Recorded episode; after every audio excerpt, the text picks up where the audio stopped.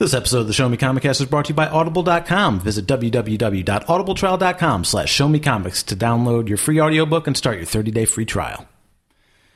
Season 2, Episode 5. It's the hero's journey of comics, Is this the adventure you've planned for me? braving the winding road of geekdom. I didn't come here to tell you how this is going to end. I came here to tell you how it's going to begin. Sharing our advice He believed that his example could inspire. People need dramatic examples to shake them out of apathy. and exposing our mistakes. This is all gonna end badly. Everybody has an agenda. Welcome to the Show Me Comic Cast. You're listening to the Show Me Comic Cast. I'm Tim Pickrell, digital media producer for Show Me Comics. And I'm Jordan Taylor. I'm a writer for ShowMeComics.com. I write comic book scripts like our graphic novel Hafu that's available now for $9.99. And also I write a blog for ShowMeComics.com. And I'm Sam Richardson, and I don't know how to write. All right, then you're going to have to leave because this is a special writers only episode. Which we say that, but comics is a collaborative medium where the the artist is also a storyteller. So this will benefit artists too because um, what we're going to talk about today is developing characters in in a specific way. But you're going to have to develop characters through how how you draw them, their body language, things like that. And I think you'll benefit greatly from this episode. What do you think, Tim? I absolutely agree. I think this is going to be a really interesting show. All right. So, uh, one of the things that I didn't know as a younger writer was uh, how much prep work should go into, you know, developing characters, coming up with world building, story background, stuff like that. I- I'm still struck by um, what I believe it was Alfred Hitchcock said about filmmaking. He said, pre production, that's where all the effort should go. He said, by the time you go to actually film your movie, that should be the boring part. Mm-hmm. And it, it can be the same with writing. And the reason he said that was because you want to spend time, thought, and energy on those things you're going to be filming. You know, that's what makes what you're filming great. Filming is just pointing a camera. And uh, I'm sure some directors of photography would like to kill me right now. But um, same thing with writing is, you know, you're going to craft your actual words through a process of revision, uh, but you don't really necessarily, after you're done with your pre-production, revise that much. You know, I mean, the comics world does. They they revise it through something called retcon, um, but we won't get into that. That's a whole nother podcast. Uh, what I mean though is we want to narrowly focus on one of those pre-production tasks, which is character creation. And we want to even more narrowly focus in on that on giving your characters a personality type. Tim, have you done this before? Um, to a point. Um, doing the research for this show, I we discovered some actual certain personality types, which I might go back and revise some of the characters that I've created for the story that I'm currently working on. Uh, usually, when I'm writing characters, I spend a lot of time like thinking of their story and where they come from, Right. Uh, likes, dislikes, that kind of thing. Um, what their passions are. I haven't. I, I don't think I've ever really taken the time to go into more finer nuances of the character. I feel like I do a decent job of developing, but after doing some research on this show, I definitely think I can do more. Well, I remember one of the things I learned about characters, and we've talked about this on a previous episode uh, of the podcast, which you can go back and listen to a, a more holistic look at developing characters. But yes, I'm a nerd, and I used to play Dungeons and Dragons, and still would if I had the time in a gaming group. But uh, about that Dungeons and Dragons, one of the things that it was almost like just one line on your character sheet when you were making your characters that said, you know, what's your character's alignment? And what they meant by that was kind of like their moral code.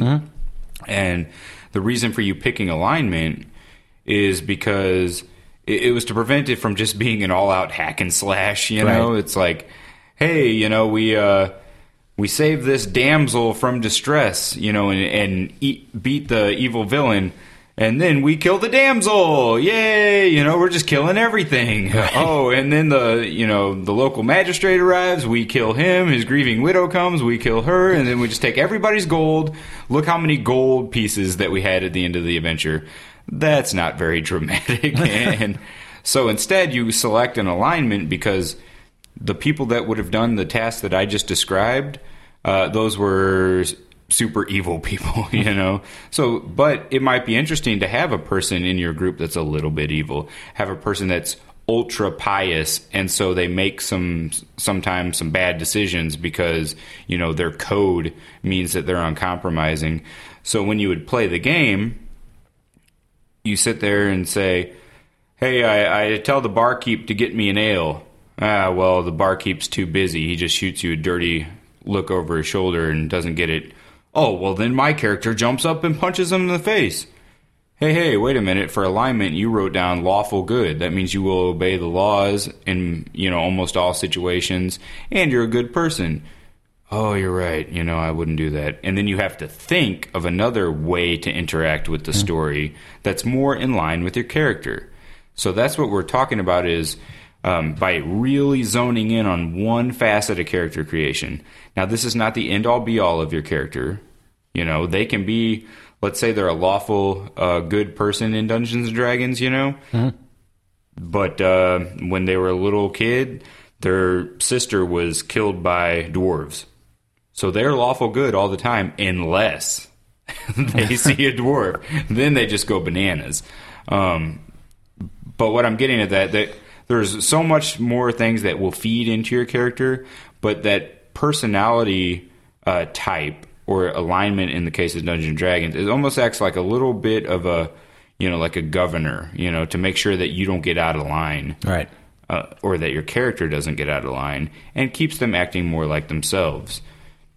So the you know I've talked about Dungeons and Dragons a lot, but let's say you're writing a group of characters and you know one's a bookworm, uh, one is you know a basket case, one is the preppy girl, one is, this the the Breakfast rebel. Club? Exactly.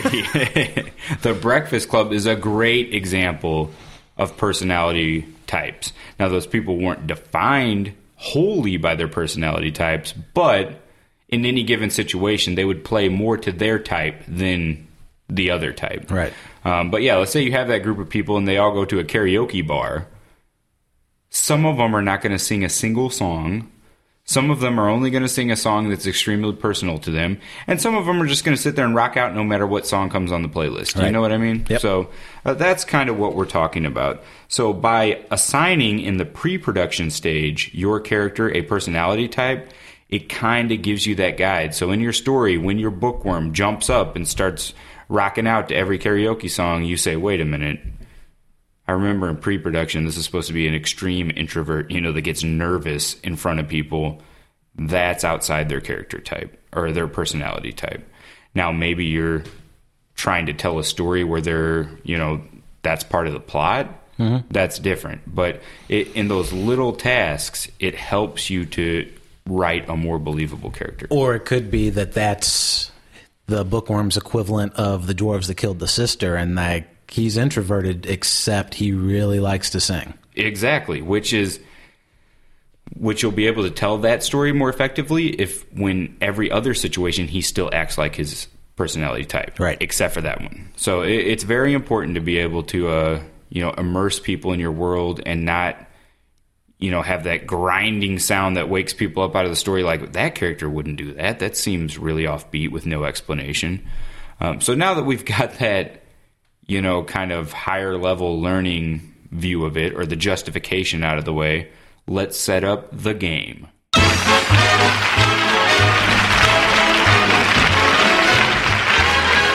So, what the game is going to be is uh, there are many different people out there with personality theories on what they believe are the different types that you can attribute to people, and you as a writer can make up your own. You know, you could say this is an introverted karaoke jammer, and that's just your personality type. But guess what? Every time that karaoke comes on, they better get up and be jamming. So, what we did was we selected a specific person's theory or people their theory on personalities, and that's the Myers Briggs theory of personality. A lot of people are familiar with it.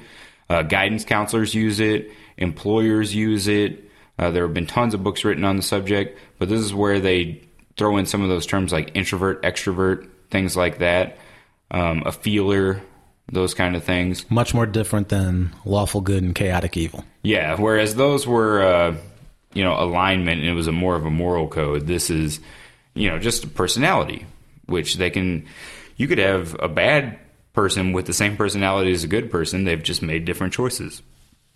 So we're using Myers Briggs, and they have a total of 16 personality types. So the game I came up with was I picked eight of those personality types. We're going to describe to you, the audience, what it is, and then kind of show you a little bit of practice of how you could apply that by picking out a reference from the comic book, film, or genre fiction world to say, hey, here's an example of someone who's written more often than not with that personality type. And that can hopefully serve as an example to our audience. Hopefully.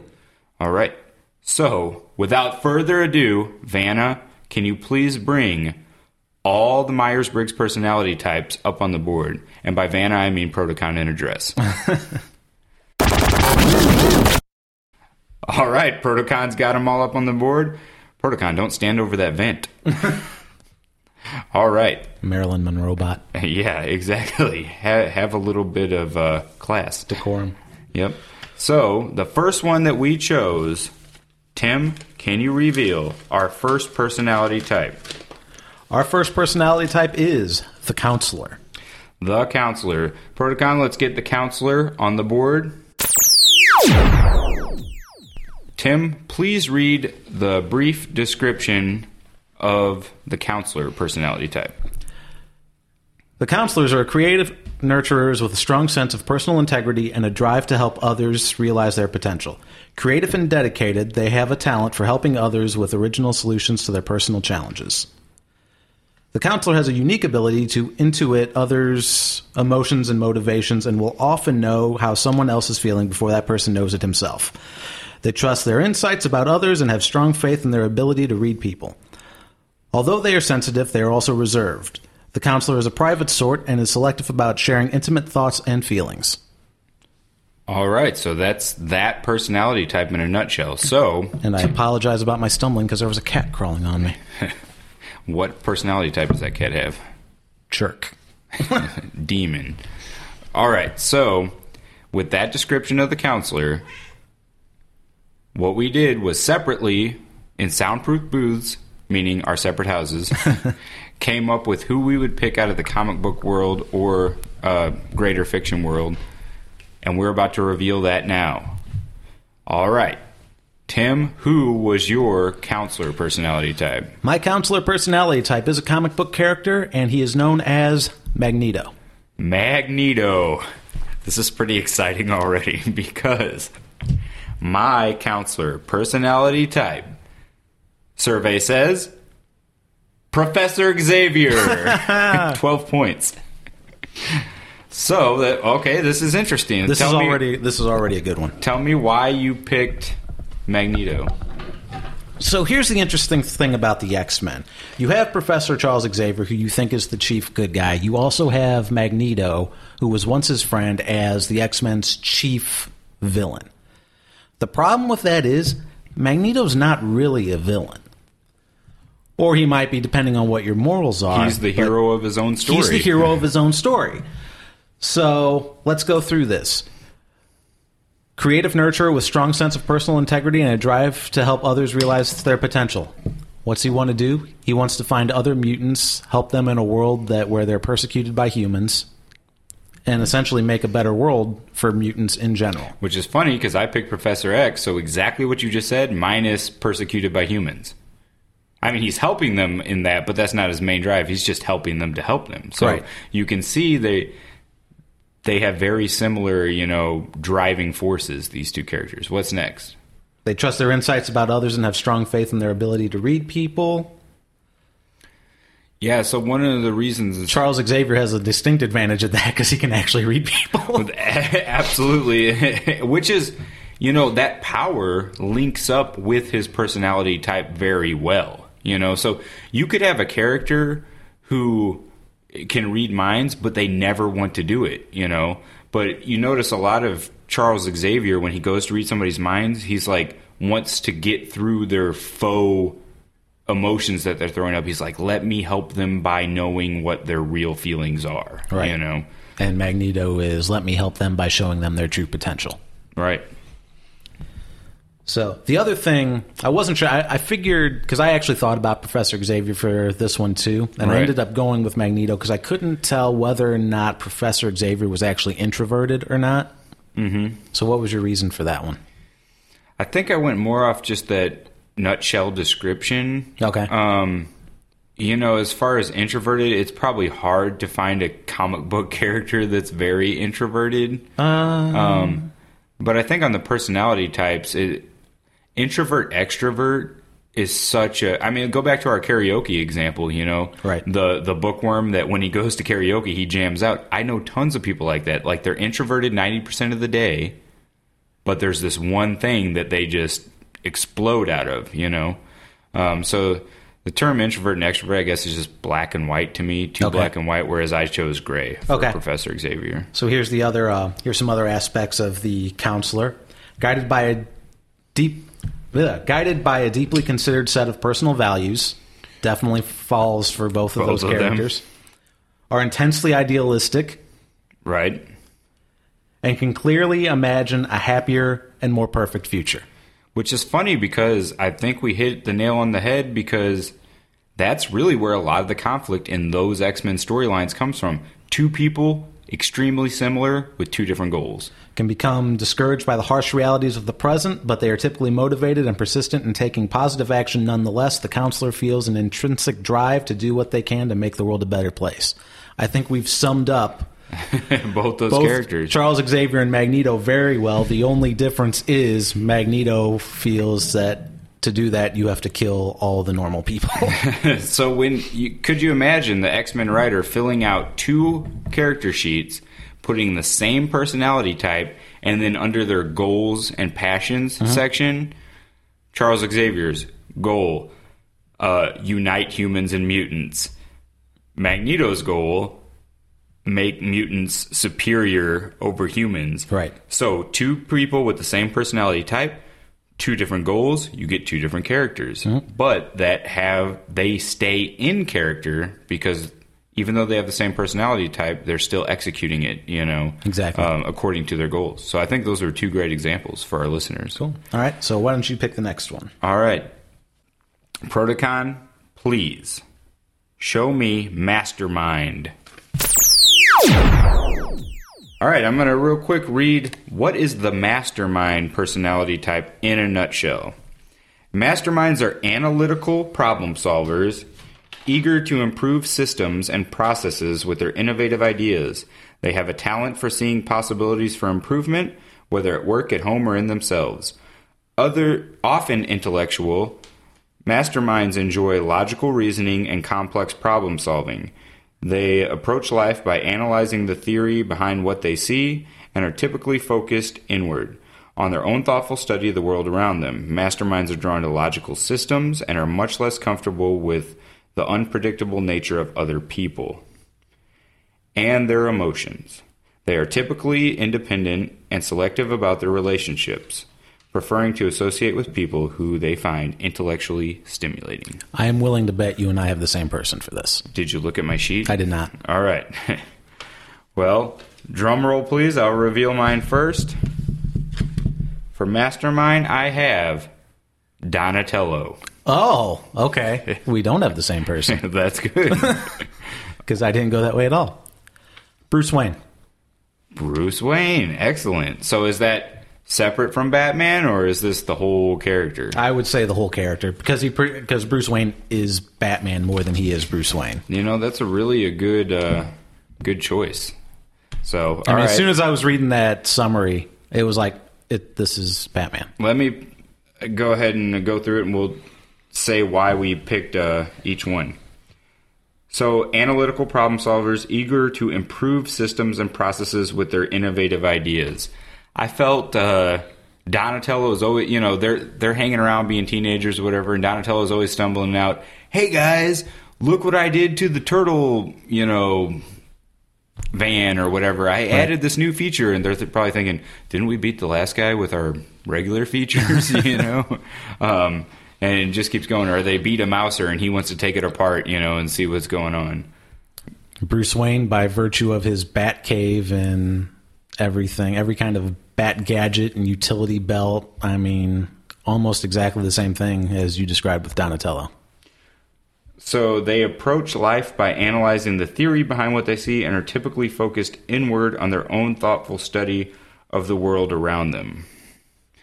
I feel like uh, Donatello didn't get embroiled in a lot of political stuff. Right. Like the you know Raphael and Leonardo always has their feud for kind of the the top guy, hmm? and Michelangelo a lot of times seemed like he would jump in there and kind of you know try to crack a joke to calm him down or something like that, but.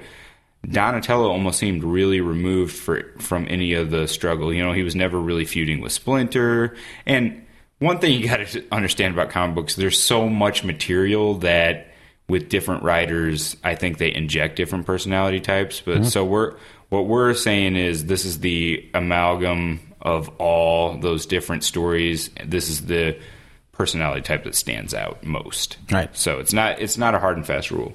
Uh, what about you? What was, what was all that again? Uh, typically focused inward and thoughtful study on the world around them. that pretty much sounds like Bruce Wayne's discipline to a T. They are typically independent and selective about their relationships, preferring to associate with people who they find intellectually stimulating. Bruce Wayne might not prefer intellectual stimulating, but I mean, nobody that he associates is an idiot. But almost all of his, if he can even maintain a relationship at all, he has very few people that are close to him at all. Yeah. I, I remember it Pretty seemed- much it's Alfred. like even he, he's even reserved Oh, yeah, towards he- Robin. He it almost seems like he hates Robin sometimes, like he just wants to backhand him, or that famous meme, you know, just completely slap him. Uh, for Donatello, I, I feel like what was interesting, and th- again, this is just my memories kind of getting filtered through the past and the hazy. Now I'm, you know, haven't read as many Turtles comics or watched the TV show as much. Uh, but it seemed like Donatello was more apt to fall into like an adventure with a strange side character or sometimes even the enemy just because the fact that he found him interesting. Like Donatello would be friends with Fugitoid, but not a person so fast. You know what I mean? Just because um, those were the kind of people he found intellectually stimulating. You know, or he would probably enjoy the company of Baxter Stockman more than he would Casey Jones. You know what I'm saying? I can see that. Protocon. I think we're ready for our next personality type.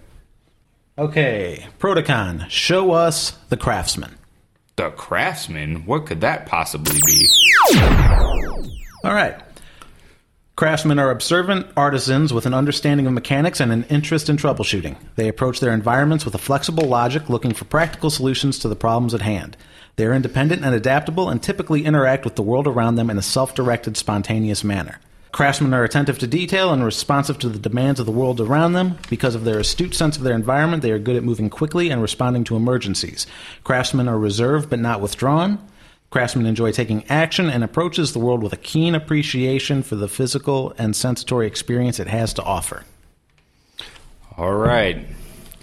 Time to see if we pick the same person. So far, we're O for O. Okay.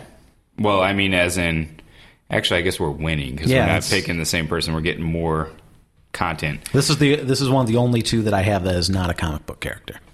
Mine is a comic book character. Okay. So, man, we just spoiled it. Spoiler alert if you have a time machine, go back, erase your brain, and then start listening. Okay. Who did you pick? Sherlock Holmes. Good choice. Oh, they're thinly connected. Tony Stark, Iron Man. Oh, really? yeah. Okay. So same actor in the most recent movies. Actually, I think we almost picked the same person. everybody on this could potentially be played by Robert Downey Jr. I think so, especially Donatello. Let's go through this. Well, let me tell you first, I thought it was really hard to distinguish the craftsman from the uh, mastermind okay. until I got to the end. So Right. let's start with the end, So the last sentence that from describes from the it. in the nutshell. Yeah. Reserved but not withdrawn, enjoys taking action and approaches the world with a keen appreciation for the physical and sensatory experiences it has to offer. So there, I felt was the distinction from the craftsman. The mastermind is happy to be withdrawn. Mm-hmm. What the craftsman is, he's reserved but not withdrawn. So when it's time to do business, when it's time to build the Iron Man suit or improve it, Right. he's he's fine with that, and he'll spend he'll stay up for forty eight hours or whatever you know Iron Man will and and work on a suit. Uh, but he's not against going out and living life, cracking jokes, going to those press conferences. You know what I mean? Having a relationship uh, with different people. So that's where I got it. And then the very last part was kind of enjoying sensory experiences. We all Which I- know what sensory experience Iron Man enjoys. I yeah. What's that? Uh, alcohol. well, and on, on the Sherlock Holmes front, his sensatory experience is the senses in general. Yeah. I mean, well, and drugs. oh yeah, I, I'm almost sensing the craftsman. You know, we both pick addicts. yeah. which is interesting. Um, so maybe that's a tip for you out there, writer. You know, if, if you're writing a craftsman personality type, maybe you might want to consider an addiction. Tend to study how things work and often achieve mastery in the use and operation of machines, instruments, and equipment. I mean, there's probably no two. I don't know if there's two people more analytical than the obsessive nature of Sherlock Holmes, and then just the brain power in general, like the genius of Tony Stark. Right. I mean, he's always making new suits. Mm-hmm. especially in that last movie. There's so uh, many suits. All right. So I think we kind of covered that. You know, I mean, it's very similar to the Mastermind with some exceptions. So Yeah. you ready to move on to the next one? We can move on to the next one. These have been interesting picks so far. I'm very excited. All right, Protocon. Please show me on the board the personality type known as the decomposer. I mean, the composer. This isn't a Walking Dead podcast. The composer in a nutshell. Composers are gentle caretakers who live in the present moment and enjoy their surroundings with cheerful, low key enthusiasm. They are flexible and spontaneous and like to go with the flow to enjoy what life has to offer. Composers are quiet and unassuming and may be hard to get to know. However, to those who know them well, the composer is warm and friendly, eager to share in life's many experiences. Composers have a strong aesthetic sense and seek out beauty in their surroundings. They are attuned to sensory experience and often have a natural talent for the arts. Composers especially excel at manipulating objects and may wield creative tools like paintbrushes and sculptor's knives with great mastery. All right. So, the big reveal for my composer, I chose from the uncanny X Men with extra powers and extra long lasting flavor, Beast. Okay. I picked from the film The Big Lebowski. Jeffrey Lebowski, the dude. Oh, this is quite the interesting. Yeah, I don't think you could have two more different uh, composers, which I'm really glad about to highlight to our listeners the fact that personality type's not the only driving factor, but that it, you know, its currents run constantly through the character, but doesn't completely compose them. So, Right, right. I mean, no pun intended for the composer. All right, so go ahead and uh, let's break this down. You can pretty much read that entire in a nutshell, sentence for sentence. let me let me say that again in a nutshell. So, gentle caretakers who live in the present moment and enjoy their surroundings with cheerful, low-key enthusiasm. I think the key for both these picks is the low-key enthusiasm. Right. So, like when the dude's bowling, he's not going "Woo, this rocks," blah blah blah, but he's sits there and he's just kind of like, Yeah, man. It's very zen, very chill, very stoned, but the part where he's listening to the sound of bowling pins on his headphones as he just lays tub? on his carpet. oh, on Or- the tub, yeah, I think it was both. on the car, yeah, one of the two. Okay, Um, but you know, he just enjoys it. Very low key, not bothering anybody, but just enjoying bowling. You know, and so that yeah, that's a good pick. And then I just was always struck by the Beast, and I guess a lot of it comes from the cartoon. the '90s cartoon. Yeah, but he would just hang kind of in the background. and then Literally. when- and then when, yeah, literally. And when called upon, spoke very softly, very low key. Even when he was excited, he just always had that calm voice. Now, I know he's a comic book character, and I'm sure there's times where he flips out, but that was the low key part for me. Um, flexible and spontaneous, and like to go with the flow. Uh, quiet and unassuming, and maybe hard to get to know. However, to those who know them well, they're warm and friendly, eager to share in life's many experiences. How about that for the dude? Warm and friendly to those they know. I think so. I mean, except for Walter when he asked him if the car made it home. That was uh, Walter and the dude were like an old married couple. You Yeah. know what I mean? Um, but yeah, he was very. Uh, he met a lot of strangers in that, you know, and he was always kind of facetiously an a hole, but but it, up front he was warm and friendly. And these are the people he didn't like or shouldn't have liked. You know what I mean?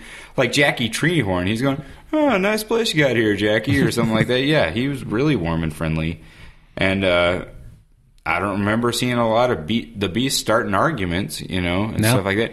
When they would bring some kind of crazed person in that the team wasn't sure how they're going to fit, the Beast would, you know, come up and, you know, kind of take them under, not necessarily under his wing, but let them know that they're welcome in the fold. Right.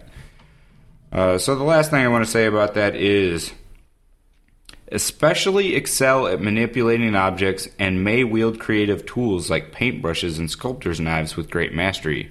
That last part of the composer is why I chose Beast. Okay. And uh, because the Beast, while having the genius level intellect, like who in the Marvel universe doesn't have a genius level intellect? It's like it's like everybody's first superpower. Um, but who's, who's the dope of Marvel? but you would always see him quoting great literature and things like that. I remember a lot of lines where he would quote great literature, and it, it says it on his bio write up that he's a lover of great literature, you know. And I just have to think that writing his own kind of uh, goes along with that. But I can just see the Beast doing. Like it, in any given opening of a scene that the Beast is in, like they walk into a room and the Beast is painting a picture, or the Beast is clipping a bonsai tree, or the Beast is hanging upside down reading War and Peace, you know, something like that. So it just seems to fit with that character. Uh, as far as the dude goes, he actually has like some similar aspects to what you're saying. He uh, he's not dumb, and he quotes famous people like Lennon, or he at least starts to. right. Uh, he bowls. I consider that artistry in its own. Definitely, uh, definitely can be, especially watch that opening montage of the movie. All right, so we're halfway through, and I think it's time that we break for our commercial. Take a quick break here to plug our sponsor, Audible.com. You can visit www.audibletrial.com slash showmecomics to start your 30-day free trial and download your free audiobook, as we've said many times before. Uh, currently, I'm burning through Robert Jordan's Wheel of Time series, read by the wonderful voices of Michael Kramer and Kate Reading, but I'm not going to actually recommend those books to you because that's 12 books or 13 books. How many books is that, Jordan? A, a million- 12 or 13, I can't remember. books. I have fatigue. But I'm gonna let you in on a book that I got on Audible. It was by a, a person you might have heard of. His name's Kevin Smith, and his book is called Tough Shit. And I will bleep that last part out, but you'll get the basic idea. And um, it was basically a story of a lot of his creative experiences and a lot of life experiences, but really what it was, and it's read by Kevin, and it is actually what inspired me to start wanting to do podcasts myself, and it's one of the reasons why we're here today. All right, we're back. Protocon, next one up on the board. We're going to pick up this pace as we go halfway through. So, Protocon, please spray some WD 40 on your uh, hinges and moving parts. And show me, or show Tim rather, the performer. Okay, the performers are vivacious entertainers. I love the word vivacious, who charm and engage those around them. They are spontaneous, energetic, fun loving, and take pleasure in the things around them food, clothes, nature, animals, and especially people. They're typically warm and talkative and have a contagious enthusiasm for life. They like to be in the middle of action and the center of attention. They have a playful, open sense of humor and like to draw out other people and help them have a good time. All right. I would like to note at this point, halfway through, that we have not picked anyone that's the same yet. Right. I only say that to create a false sense of suspense for the listener. so, now that you're on pins and needles. This one was really hard for me. This one I also found hard. So, Tim, who did you. Dun-dun, dun-dun. From the X Men, I picked Iceman. Ooh, that's an interesting pick. I gotta say, my introduction to Iceman was a video game, so he had no personality. he just did whatever the Sega buttons told him to do, um, which was mainly just fly in and make an ice bridge for the rest of the characters. He's very similar to a certain other character that I also picked. So we'll see what you got. Yeah, you'll have to school me on Iceman a little bit. Uh, I've read some recent Bendis comics where he makes some really bad jokes, so I picked for the performer the lovely Miss Harley Quinn. Okay. All right, so let's break this down. How do we get two s- completely different people So under I- the same personality type? So when I hear vivacious entertainers who charm and engage those around them, I'm when I'm thinking uh, Iceman, I'm not thinking as much the current Iceman because I'm not that well versed in X Men anymore. I'm Right. maybe ten to twenty years ago for the most part. I think he stayed Ice- pretty true. Iceman is very similar in personality, I think, to the Fantastic Four Human Torch. Right, which uh, I kind of dig. And he was who I almost picked, but I thought he might be too obvious, and you'd pick him. So I tried, so I went for Iceman instead. Boy, you were way off. I was way off, and which is a good thing. But uh, yeah, spontaneous, energetic, fun loving. He's he's pretty much the Joker of the group. The villain Joker? no, But, I know uh, what you, I know what you mean. Serious when he has to be, playful, open sense of humor, maybe a little reckless. All right, let me break down my Harley Quinn choice real quick. So that first sentence hits it pretty good, I think. Uh, vivacious entertainers who charm and engage those around them. The fact that people like Harley Quinn so much, the readership, Right. Necessarily she's not charming all the characters in the story, but she's charming the pants off the readers.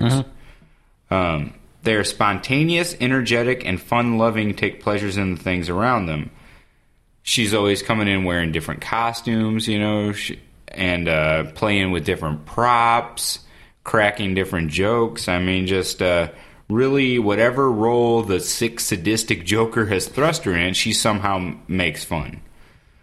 Um, they're typically warm and talkative. That was the one that really helped me pick her because she'd get in trouble by the Joker a lot for like talking excessively to Batman. you know what I mean? Yeah. Batman, oh, you know, this and this and this and this and wham! Quiet. you know, the Joker comes in. Um, they have a playful, open sense of humor and like to draw out other people and have a good time with them.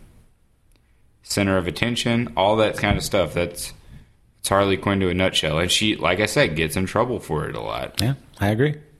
So, all right, there you go. You can have the same personality type with two very, you know, take it in two very different directions. But how often does Harley Quinn stray from that personality type? Hardly ever. Yeah, how often does Iceman stray from that personality type? As far as I know, hardly ever. And that's kind of the lesson we're trying to drive home to the writers out there and the artist. I mean, body language, you know. If you have Harley Quinn walk in and she's saying these lines that the writer wrote, but she's has her shoulders slumped, you know, and does not make huge hand gestures and things like that, might it would come across a lot differently personality wise. Mm-hmm. So just trying to justify our instruction to comic creators out there. Protocon. Next on the board, is it my turn? To, Yes, it is your turn. Next on the board, we want to reveal the Visionary. What is the Visionary?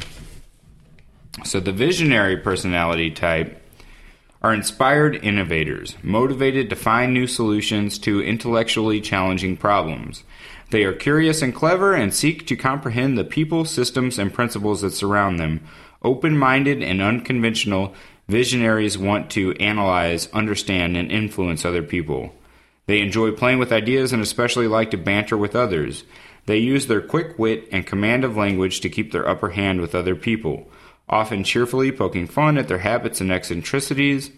While the visionary enjoys challenging others, in the end they are usually happy to live and let live. They are rarely judgmental, but they may have little patience for people who can't keep up. All right. All right, and by the way, we're going to link to this in the show notes so you guys can, you know, pause and kind of digest these descriptions before you hear the big reveals, Sure. uh, if you need to.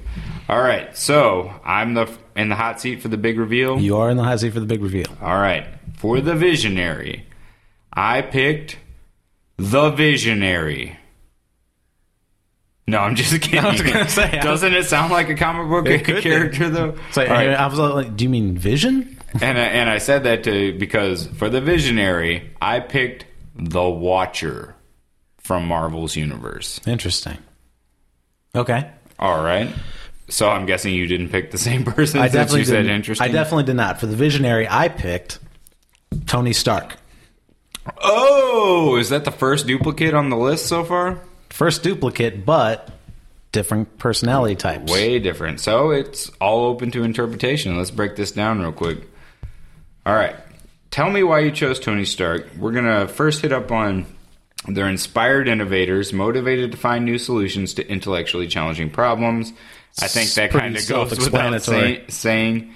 Uh, and again, a lot of these traits are going to seem similar because, like, I, I picked them for what the craftsman. Yeah, I believe so. Yeah, and on the craftsman sh- shares some of the personality traits that Myers and Briggs came up with uh, that the visionary has, but you'll see it diverge later here. They are curious and clever and seek to comprehend the people, systems, and principles around them. Open minded and unconventional, visionaries want to analyze, understand, and influence other people. Mainly the last half of that sentence is why I picked Tony Stark. Okay, For go tell me why. For the unconventional and what, what was it all again? Sorry. Uh, unconventional, visionaries want to analyze, understand, and influence other people. So almost all the time, Tony Stark wants to take charge deep down. So he wants to use his logic and his genius and his innovation to pretty much guide the rest of the Avengers. Right, yeah, I can see that. So that's pretty off that sentence. That's pretty much why why I uh, used Tony Stark for that one. The bulk of that sentence is also why I chose The Watcher. I mean, open minded and unconventional. They want to analyze and understand other people. That yeah, that's, the- all he does. That's what their race of people. They just go to from planet to planet, galaxy to galaxy. They're super open minded. They'll go to any planet, any galaxy, and they just kind of want to analyze it. but you know you don't want to be around when you see him. right, because something probably followed it there. Um, all right, so let's move on real quick to enjoy playing with ideas and especially like to banter with others. That seems like Tony, Tony Stark. Stark. Yeah. They use their quick wit and command of language. Tony Stark. Tony Stark. Um, but here's where I think we get into deep Watcher territory. While they enjoy challenging others, in the end they are usually happy to live and let live. We know in the Watchers race background, they uh, one of their very first encounters, they meddled. It ended badly, and they decided we're becoming a watching race. We are not going to meddle even though they meddle all the time through having heroes fight villains. But uh, yeah, usually happy to live it, live and let live. But they enjoy challenging others by saying, "Hey, guess what? We're here, and guess what? Here's you know what's coming at you."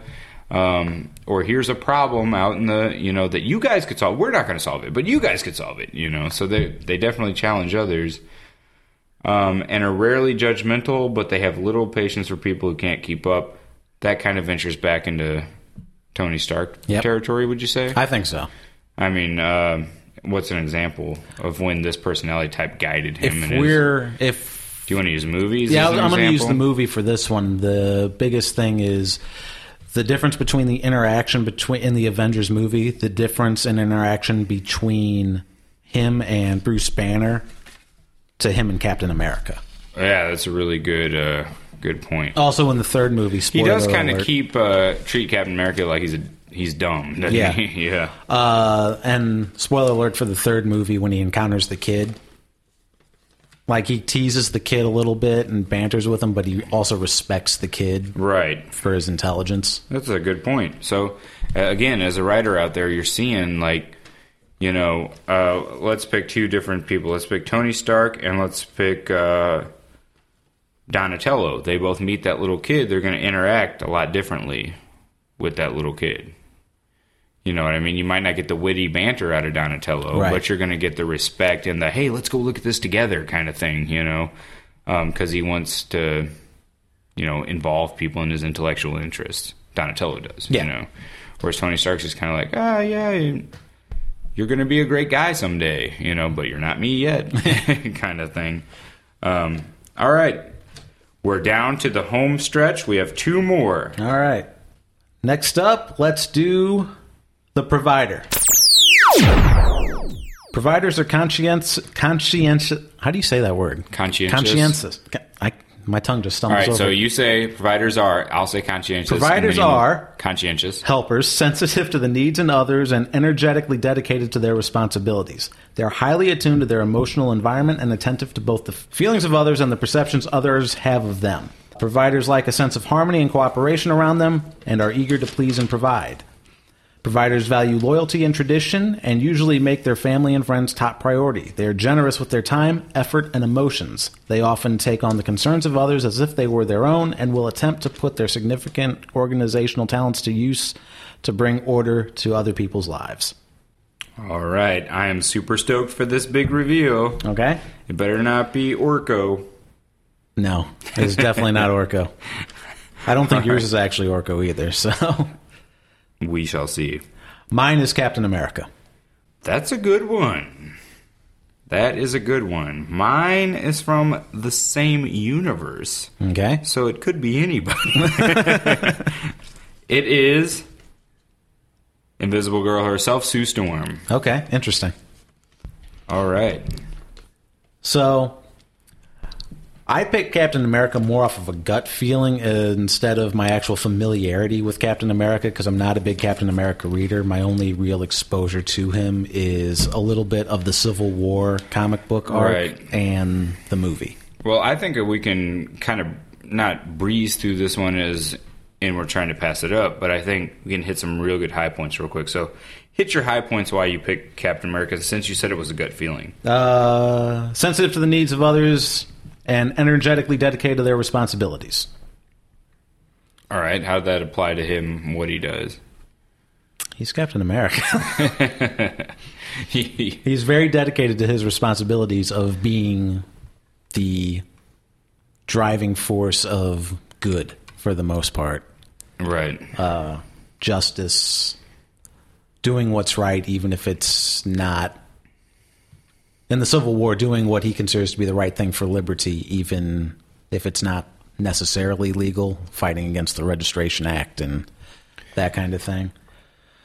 Um, lost my spot.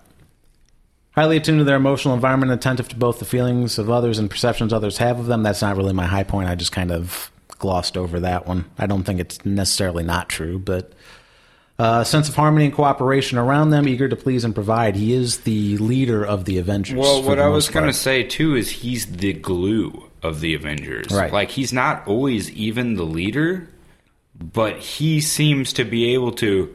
Hey, you're getting a little bit out of shape. Let me remind you. You know, hey, oh, Hulk is a different challenge than Thor. Thor, let me. You know, he's the glue that keeps them all, and that's his personality type as a provider. He's providing for everybody's needs that which are very different within the group for them to be able to still identify as a group. Right. If that if any of that actually made sense. No, what I, just I'm said. following you. And then my last uh, big highlight is often takes the concern of others as if they were their own and will attempt to put their significant organizational talents to use in order to bring order to other people's lives. He's a super soldier and he's pretty much the paragon for good. So I think that fits Right. pretty well. Now, Sue Storm, I'm not that familiar with. So Uh, Sue Storm, here's why I picked her. This is a high level view. So the provider is very analogous to any sort of family figure, whether that's a grandmother that had to raise her grandchildren by herself, a mother, father, you know, anybody who had to provide that family figure role.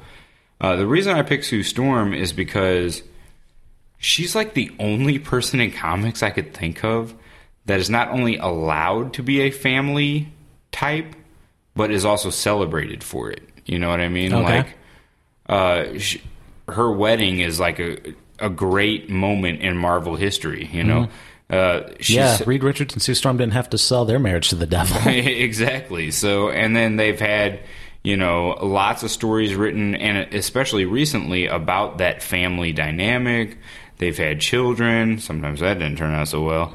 Um, but, you know, all that is kind of like this final bookend of her character and personality type. Then you go in the middle of it, and that's she kind of plays that role within the Fantastic 4 mm-hmm. And then if you go back to one of her background origin type stories, she's been providing for Johnny when they were young. You know, so if you go in, you want to have that family dynamic within the Fantastic Four. She has a husband and a brother. right.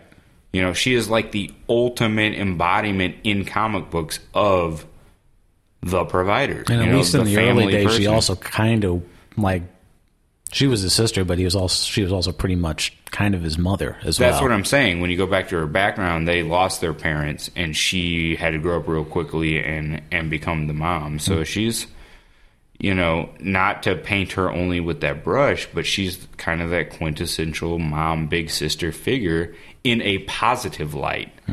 in the comic book world. So that's why I picked her, and it, it you can see it drive her character, that Yeah. personality type. All right, cool. Just one left. Just one left. This is and. All on you. What are we, uh, 0 for 0 or 7 for 7? Either way you want to. Either way you want to do it. So far, we it. haven't. Uh, All right, so let's see if this last one we picked the same person, which I have to spoiler alert myself. I think I already know that we're not going to. okay. Um, So the last one, Protocon. Go. Is it my turn? It's your turn. Okay. Protocon. Show me then on the board our final personality type, the teacher. All right. So the teacher personality type. Teachers are idealist organizers driven to implement their vision of what is best for humanity. They often act as catalysts for human growth because of their ability to see potential in other people and their charisma in persuading others to their ideas. They are focused on values and vision and are passionate about the possibilities for people. Teachers are typically energetic and driven and often have a lot on their plates. They are tuned into the needs of a I don't know why I'm laughing. They are tuned into the needs of others and acutely aware of human suffering. However, they also tend to be optimistic and forward thinking, intuitively seeing opportunity for improvement. The teacher is ambitious, but their ambition is not self serving. Rather, they feel personally responsible for making the world a better place. All right. I'm pretty excited. I really hope what I think's going to happen happens. Okay. because it would be so perfect. But I don't know. The world doesn't usually work work out like that. if it doesn't, I still want to know what you think was going to happen. Drum roll. I will definitely tell you and the audience. Drum roll, please. I picked for the teacher Magneto. Oh, nice. what I think's going to happen is you're going to pick Professor X, and that would be perfect. Here's the thing. I almost did. Oh damn it! I literally, it was literally one of my other choices, but I went back to the initial aspect, like the four initials that made it up, and I didn't know if Xavier was introvert or extrovert. Oh, those damn initials. We already talked about this. well, you didn't tell me that Oh. before we before- when you told me you played. It would have been game. the perfect bookend. it would have. That would have been excellent. Well, at least you know that. It would have been X dash Salint. At least you know I was this close to picking him. All right. Instead, I picked Superman. Ooh, that's an interesting choice. All right, let's start there. Let's start with Superman. All right. So we've got their idealist organizers, Justice League, Yep. driven to implement their vision of what is best for humanity. He often does have to speak for all of humanity, even though he's not a human. Right. Um, act as catalyst for human growth. Go ahead, why don't you? I don't know if Let's just just walk me through your choice. Okay, so my high overviews were okay. So often act as the catalyst for human growth because of their ability to see potential in other people and their charisma in persuading others to their ideas. Superman is very much in love with his idea of not only humans in general, but in the old days, the idea of America. Right. And he believes in the potential of America, the potential of people to become greater than what they Except are. he renounced his citizenship. Did he? you didn't re- hear about that? I didn't read about that. We should do it. We should do a show all about that. Oh yeah, it was uh there was an interesting hubbub on both sides, but uh and by both sides I mean extremists. Um he renounced it because he was a citizen of the world now, or something like that. Okay. Uh, I, I don't really have bones either way, but uh, it was interesting. I don't have bones about much of anything, really. so, uh, focused on values and vision, passionate about the possibilities of people. Just covered that. Typically energetic and driven, often have a lot on their plates. Who's got more on their plate than Superman? right. Uh, tuned into the needs of others, acutely aware of human suffering. His powers pretty much give him that. Yeah, that's right. He can like hear if a, a, a child's getting a, a bad grade halfway across the world. C plus, C plus, and he's like, "No, I have to fly in this uh, term paper. I'll be right back." Now here's the other thing. Here's the other thing that's interesting about this because if we go back to the initials, like the reason I didn't pick Xavier because I didn't know if he was introvert or extrovert. Right. Superman himself, extrovert. Oh, Clark Kent and young Clark Kent, very much introvert. you know what's interesting about that is imagine now you're trying to write Superman and Clark Kent. You're mm-hmm. going way back. Nobody knows who either one of them are. And we were saying pre-production is more important than the filming. That's it right there, you know. If they said this is one character, sometimes he has to change his clothes because he goes to, you know, save somebody. But instead, the creators of Superman said, "Hey, we're going to make this guy have one personality type when he's Clark Kent and one personality type when he's Superman, and that makes him way more fascinating than if he just had the single personality type." you know who else does that? He Man. That is true. but I mean, uh, you know, that's just because He Man knows he can't hold a candle to Prince Adam, so he gets upset about it. It's also true. The only thing he's got. Just going for him- kidding. Prince Adam is still worst. Also, two worst uh, disguises ever. Clark Kent has glasses. He Man has a tan. That's the only difference visually between the two. Basically, I mean, there's a lot more pink going on with He Man. Pinks and purples. Ambitious, but their ambition is not self serving. Rather, they feel personally responsible for making the world a better place because he has a lot on his plate. Right. He basically carries the weight of the world on his shoulders, Let me tell you whether I he cho- actually really needs to or not. why I chose Magneto.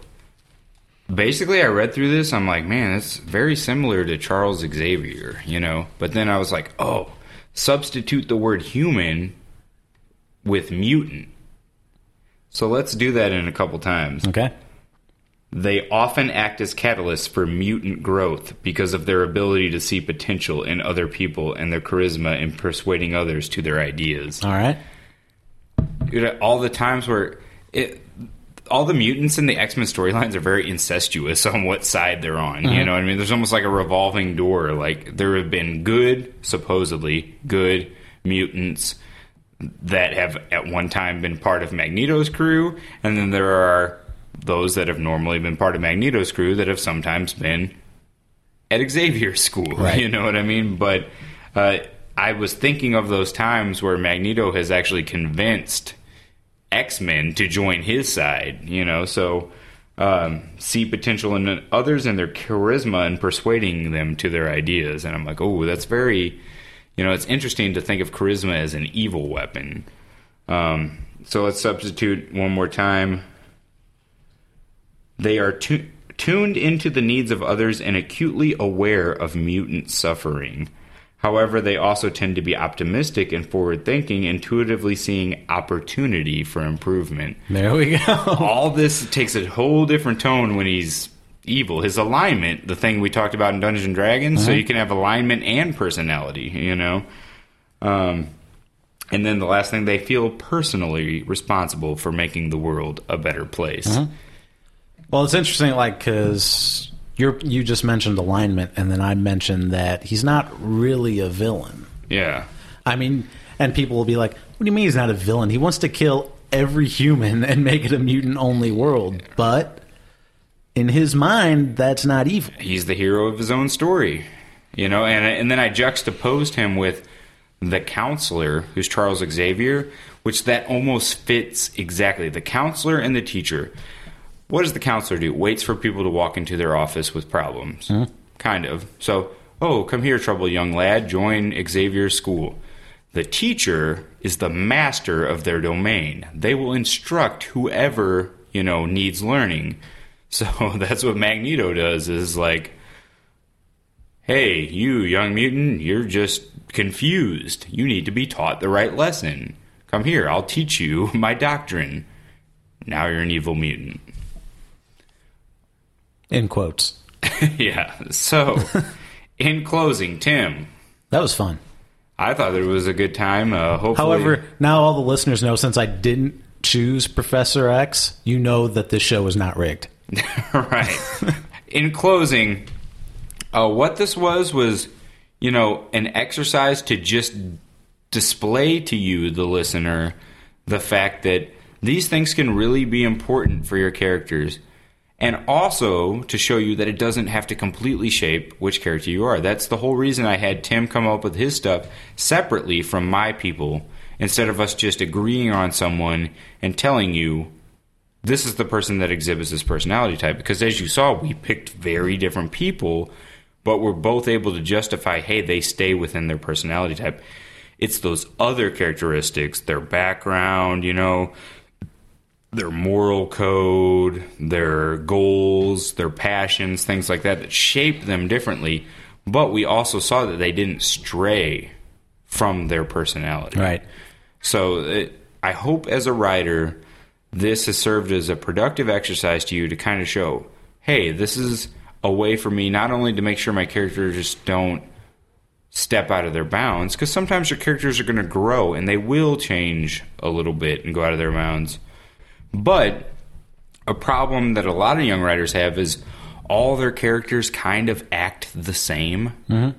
You know, so you might have a group of characters, and one character's goal is to get um, a, a hamburger, one character's goal is to get a quesadilla, you know, and one character's goal is to get uh, fried chicken, you know, and they all run up to this So restaurant. hungry. so those are their goals, right? Very different goals. They all run into this restaurant and start screaming at the waitress, "I want hamburger! I No, want no, fried no, no. chicken! I want quesadilla!" You know, they all sound the same. That's boring to a reader. So instead, if one character runs up and goes, "I want a hamburger," then the next character walks up and says, "You have beautiful blue eyes." And then the next character walks up and just goes, oh, and starts rubbing their stomach.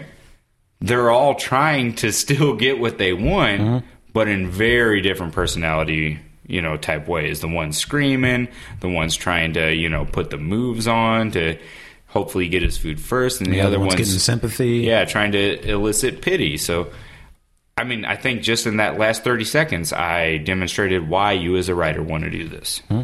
I think it was a, a clear cut example. So, if not, please contact us at www.showmecomics.com and tell us uh, why that wasn't a good example. but what I think would be really fun is if you go back, listen to this episode again, and every time we read the description, you pause it, try to think of your own character from popular media, and when you're done and you get a, a character for each uh, category, go ahead and send us that list. You can send it to us at showmecomics.com or you can hit up our Facebook page at Hafu Graphic Novel or at Show Me Comics on Twitter. We'd be very interested to see who you came up with for these different personality types. Absolutely. There's there's probably let's see what we do half of them. Yeah, we only did half. So if you want to pick the other half and send us that list too, uh, like I said, the link to these will be in the show notes, and that would be cool as well. Maybe we'll do a follow up episode. Yeah. So on that note, thanks for listening. We're Show Me Comics, wishing you the best in your creative endeavors. And if you like the show, give us a review on iTunes and five stars. And you can go And subscribe. to learn more about the comic creating craft, including art, which we didn't hit on that much here. Uh, go to showmecomics.com. That's comics with a CS because we know how to spell. Guys, guys, don't forget to tell them where to buy the 64 page full color graphic novel. Showmecomics.com, only nine ninety nine. Make Plus sure you, shipping and handling. Make sure you follow us, tweet us. Uh, you can do that at Show Me Comics on Twitter and uh, come to my gym and get really physically fit because I'm Sam the Trainer. At Twitter.